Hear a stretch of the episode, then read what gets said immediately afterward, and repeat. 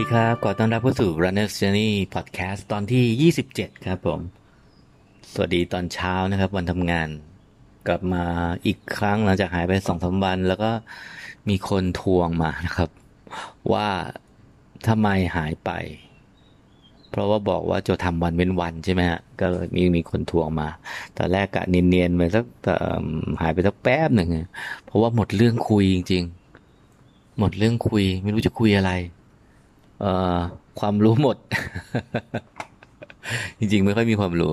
จริงๆแชร์ประสบการณ์มากกว่า ก็เลยมาคิดได้ว่าเออถ้าทำทุกวันเนี่ยบางทีก็ไม่ไม่จำเป็นจะต้องเป็นคอนเทนต์ที่แบบว่าเอมีเนื้อหาแบบว่า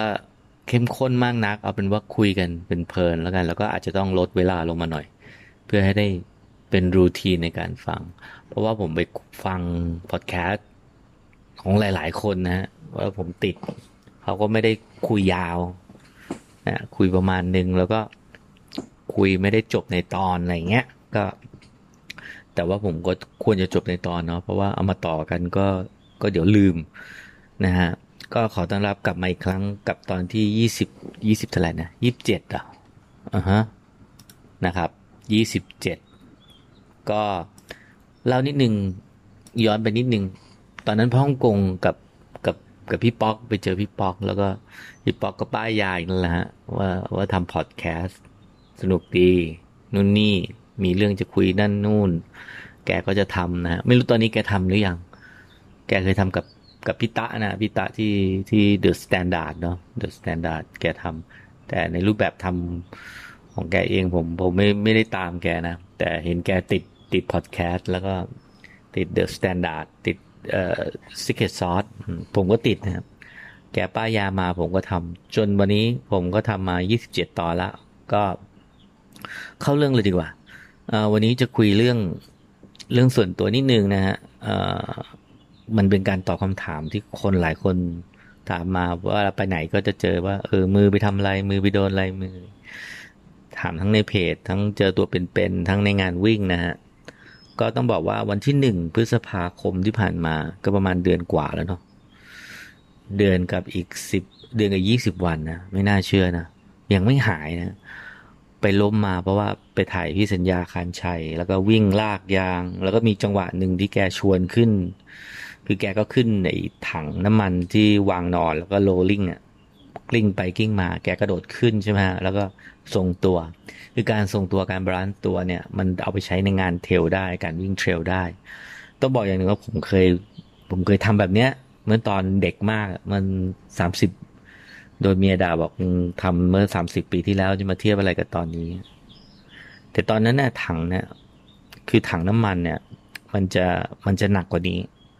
ความโรลลิ่งความกลิ้งของมันเนี่ย มันจะกลิ้งช้ากว่าต่อ ที่ที่ที่ของพี่สัญญากลิ้ง อันนี้เป็นถังน้ำมันเบาๆนะครับ ขึ้นไปด้วยน้ำหนักตัวโดยด้วย แล้วจังหวะเหยียบพลาดนะจังหวะนั้นรถมาพอดี แล้วก็ผมหันไปมองหรือระแวงนั่นแหละ แล้วก็เผลอถอยหลัง ถอยหลังก้าวถอยหลัง เดินหน้าอะไรสักอย่างนึงก็เหยียบ ในคลิปมีนะคลิป teaser สัญญาขันชัยลองไป search ดู แต่ว่าไม่ได้ตัดมาให้เห็นตอนล้ม ซึ่งตอนล้มอุบาทว์มาก อุบาทว์แล้วก็เจ็บมาก ตอนนั้นรู้เลยว่า เออชีวิตนี้โชคดีนะไม่ไม่หัวฟาด ถ้าหัวฟาดนี่คือแบบ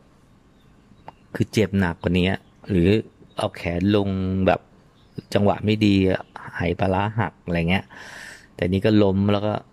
แล้วก็เจ็บ เจ็บแต่ก็ก็ต้องถ่ายต่อเพราะว่า เรายังถ่ายไม่ถึงครึ่งทางเลย ซึ่งจริง ๆ แล้วถ้ายังไม่เจ็บเนี่ย ผมจะถ่ายนานกว่านะ แล้วก็พาแกไปวิ่งนู่นนี่เยอะกว่านี้ อาจจะไม่วิ่งขึ้นตึกวิ่งนู่นนี่ เยอะกว่านี้เยอะ วิ่งริมถนนวิ่งอะไรเงี้ย แต่ด้วยความเจ็บปุ๊บเราก็ต้องเราก็ต้องถ่ายต่อตอนวิ่งลากยาง ซึ่งก็วิ่งแขนวิ่งแขนเดียวเจ็บ ทีนี้มันเจ็บแค่ไหน ก็คือเจ็บแบบปวดอะแต่เราไม่รู้มันกระดูกเป็นหักตอนนั้นไม่รู้กระดูกหักก็เลยไปเซเว่นแถวบ้านแกแล้วก็เอาน้ำแข็งมาประครบ ปฐมพยาบาลเบื้องต้น เอาถุงมาเอาผ้าพันนู่นนี่ก็แช่น้ำแข็งนอกน้ำแข็งอะ่ะ แล้วก็ถามคุยกับแกต่อ ไอช็อตที่นั่งคุยที่ที่แถวบ้านแกนั่นแหละช็อตที่มีเด็กเด็กเด็กไอมานั่งฟังด้วยนะมันก็เจ็บมากพอถ่ายเสร็จปุ๊บก็ต้องขับรถกลับมา แล้วก็ตัดสินใจไปหาหมอ ก็ไปเอ็กซเรย์แต่การเอ็กซเรย์เนี่ย คือ คือถ้าเอ็กซเรย์แบบท่าเดียววางวางธรรมดาเนี่ย จะไม่เห็นหมอก็เลยตรวจพบว่ามันไม่ไม่แตก เออ ผมก็ดีใจนะมันแตะไม่แตกก็อาจจะเป็นกล้ามเนื้ออักเสบ หรือเอ็นอักเสบ ไม่แตกเอ็กซเรย์ผลเป็นอย่างนั้นนะฮะ ที่โรงพยาบาลหนึ่งไม่ขอเอ่ยชื่อแล้วกัน กลับมาบ้านก็เลยทำทุกอย่าง อย่างที่คนกระดูกไม่แตกทำซัก ผ้านู่นนี่ แล้วช่วงนั้นเป็นลิเวอร์พูลเตะก็เลยเออแก้บน วิ่งแก้บน ตอนนั้นเตะกับบาซ่ามั้งชนะ 4-0 วิ่งแก้บนมาราธอน ก็วิ่งแก้บนทั้งมือเจ็บอย่างนั้นนะตอนนั้นก็เจ็บนะ เจ็บมีเจ็บจับของมีซักผ้ามีทำทุกอย่างทำกับข้าว คือใช้สองมือปกติ แล้วก็ไปบีบเค้นด้วยนวด อันนี้เป็นเป็นข้อควรระวัง แต่ดีลกับหมอไว้อย่างเงี้ยคือตอนแรกหมอจะให้เฟือกใส่เฟือกอ่อน เพื่อเพื่อดูรอดูอาการเป็นเจ็บ ผมก็ต่อรองว่าผมก็ต้องซ้อมว่ายน้ำตอนนั้นกำลังซ้อมว่ายน้ำแต่มือเจ็บซ้อมไม่นานยังไง ผมก็กะดิวดิวก็คือดิวใช้มือเดียวใช้แขนตีคือคือบ้ามากก็คือแล้วไหนจะต้องซ้อมวิ่งซ้อมอะไรผมก็ขอไม่ใส่เฝือกอ่อน เพราะว่าขี้เกียจถอดก็อยากจะใส่พวก support แทน หมอก็อะหมอหมอรำคาญมั้ง หมอก็ทิ้งท้ายว่า คือถ้าเจ็บขนาดนี้ควรงดการซ้อมนะอะไรเงี้ยหมอก็พูดประมาณนั้นแล้วหมอก็นัดตรวจอีกหนึ่งหรือหนึ่งอาทิตย์ถัดมาเผอิญว่าผมไปต่างจังหวัด แล้วก็ไปต่อนู่นนี่ ก็เลยไม่ได้กลับไปหา เพราะเราเข้าใจเสมอว่ามันไม่แตก ใช่ไหมฮะ มันไม่แตกเราก็ไม่ไปหา ทีนี้ผ่านไป ผ่านไปเดือนหนึ่งละ ผ่านไป ผ่านไปเดือนเออผ่านไปสิบแปดวันสิบแปดวันไม่หาย แล้วบังเอิญไปเยี่ยมไปเยี่ยมพี่ที่โรงพยาบาลแล้วพี่ แล้วไปเจอพี่เขาที่เป็นหมอพี่ไก่ พี่หมอไก่บอกว่าเฮ้ยเนี่ยขอดูอาการหน่อยดิจับนู่นนี่เขาบอกว่าถ้าเป็นเอ็นเส้นเอ็นมันหรืออักเสบธรรมดาปกติมันควรจะหายแล้วเขาก็จับบีบนู่นนี่นู่นนี่แล้วก็เขาก็บอกว่าเฮ้ยอย่างนี้ไม่ดีแน่ ลงไปหาหมอเลยข้างล่าง หมอโป่งก็เป็นหมอกระดูกนะฮะ หมอกระดูก เขาเป็นหมอนักไตรแอนแมน ปรากฏจับเช็คตรวจนู่นนี่นี่ ปรากฏแตกครับแตก แตกสามชิ้นนะฮะ ตรงข้อมือหมอบอกว่า ตรงเนี้ยดีที่ไม่ต่ำไปกว่านี้ ถ้าต่ำไปกว่านี้ต้องผ่าตัด แล้วก็การอาการฮิลลิ่งรักษาตัวเองเนี่ย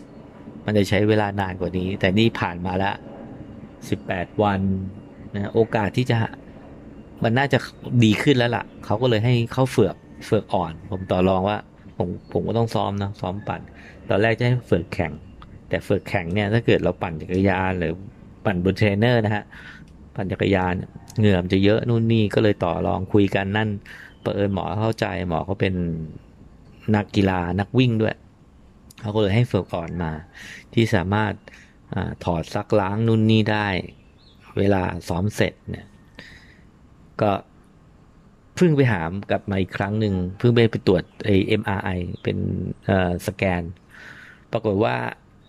มันควรจะฮิลลิ่งดีประมาณเจ็ดสิบเปอร์เซ็นแล้วละ่ะ แต่ปรากฏว่ามันมันมันดีขึ้นแค่สามสิบเปอร์เซ็นตณเวลานี้นะฮะณวันนี้นะ ก่อนไปหาหมอตรวจผมก็ต้องไปงานวิ่งสิบหกกิโล ที่สิง สิงรันที่เชียงใหม่ฮะสวนราชพฤกษ์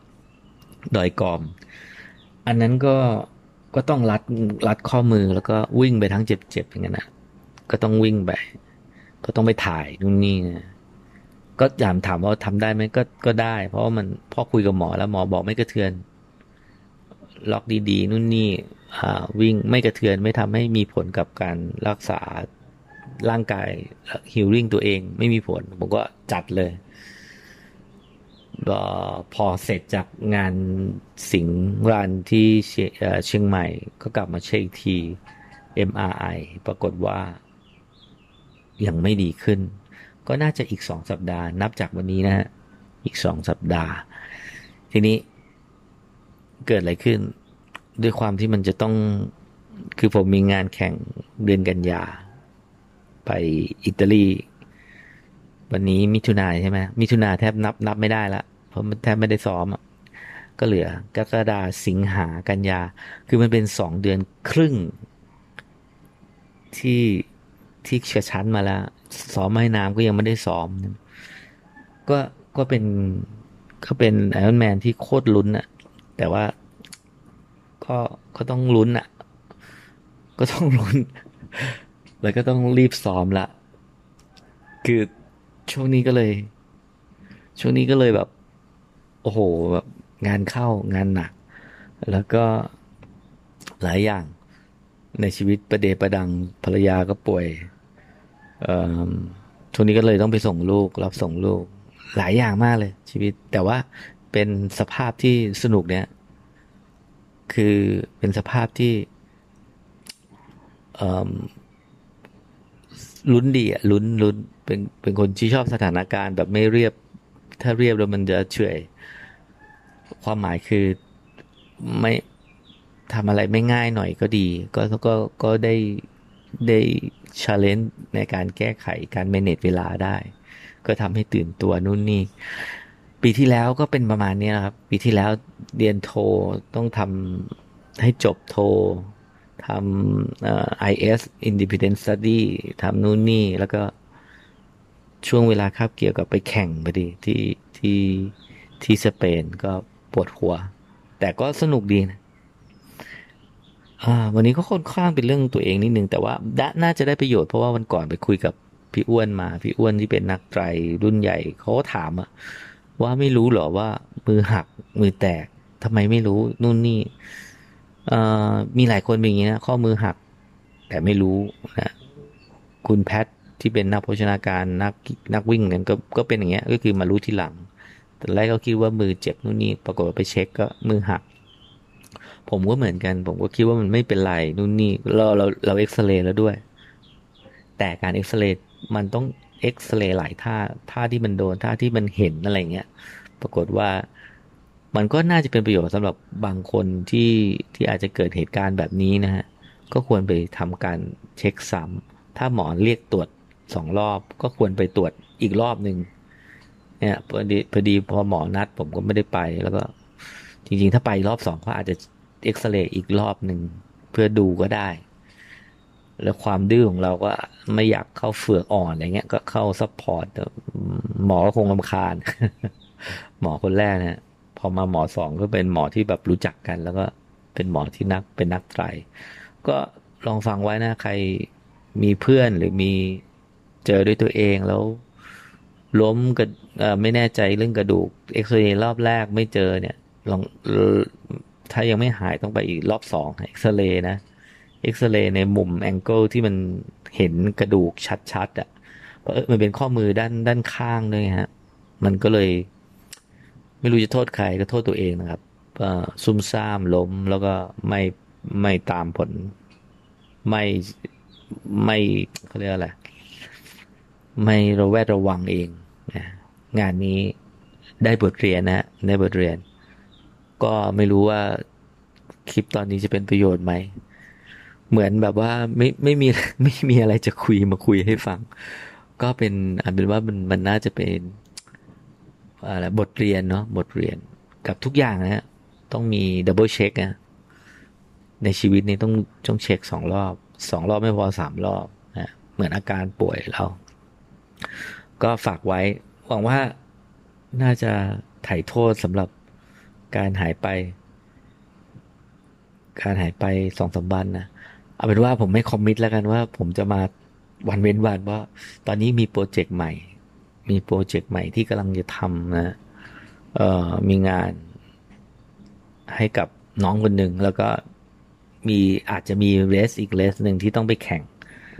และเดือนสิงหาก็เลยยังไม่ได้ซ้อม อันนั้นเป็นเทรลแต่ก็ยังไม่แน่ใจว่าจะได้ไปหรือเปล่าอะไรเงี้ยครับแล้วก็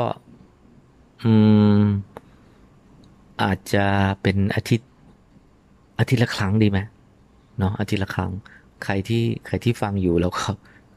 แล้วก็รู้สึกรู้สึกว่าอยากมีตอนใหม่ ๆ อะไรเงี้ย แนะนำให้ฟังอันนี้นะ ฮะแปดบรรทัดครึ่งดีมากเลย แล้วก็ The Standard นะครับ The Scan Standard Secret Sauce แล้วก็ที่พี่ป๊อกก็ทำกับตาไว้ อันนั้นก็คือเรื่องมาราธอนอะไรเงี้ย เรื่องวิ่งโดยเฉพาะนะฮะแนะนำไปฟังตอนนั้นก่อนแล้วกัน ส่วนผมอาจจะทำพอดแคสต์น้อยลง อ๋อ เห็นเอนิกงไปทำพอดแคสต์ ซึ่งเอเคยทำแล้วเนาะ แต่ก็จะกลับมาทำอีก คนนี้ก็คุยดี คุยสนุกอะไรเงี้ยมีคมทุกประโยคเนี่ย คนบ้าอะไรจะคมทุกประโยค เวลาคุยด้วยนี่แบบเบื่อหวะเต็มไปหมด โอเค ถ้าถ้าผมพร้อมหรือผมมีซอสคือคนเรามันต้องอินพุตอะ มันมีเอาพุตอย่างเดียวไม่ได้ มันหมดอะ แล้วเป็นคนกวงกวงด้วยกลวงกลวงไม่ไม่ค่อยมีอะไร อ๋อ เออ ลืมบอกไป เดี๋ยวจะเล่าเรื่องนี้ดีกว่า ร้อยโลที่โป่งแยงสามปีที่ผ่านมา สามครั้ง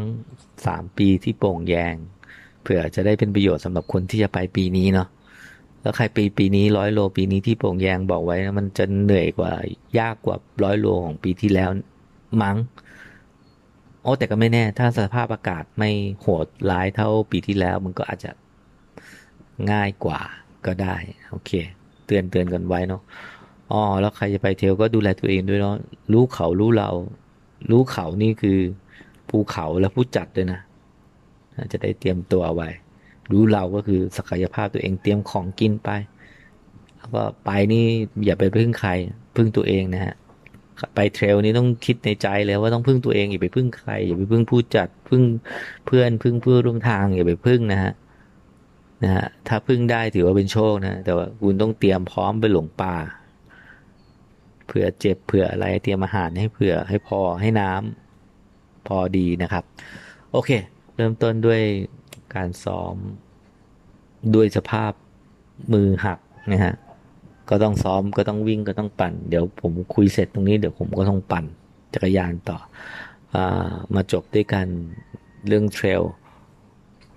ว่าทุกคนน่าจะปลอดภัยดีเนาะแล้วก็อุบัติเหตุที่เกิดขึ้นไม่เป็นสิ่งที่เราไม่อยากให้มันเกิด แต่มันก็เป็นอุบัติเหตุที่ไม่มีใครคาดคิดเนาะ แล้วก็หาวิธีการจัดการกับสิ่งที่มันเกิดขึ้นมาในชีวิต เป็นแล้วก็เป็นแล้วก็เป็นไปเป็นบทเรียน แค่นั้นเองฮะขอบคุณสำหรับการรับฟังนะครับ Runner's Journey Podcast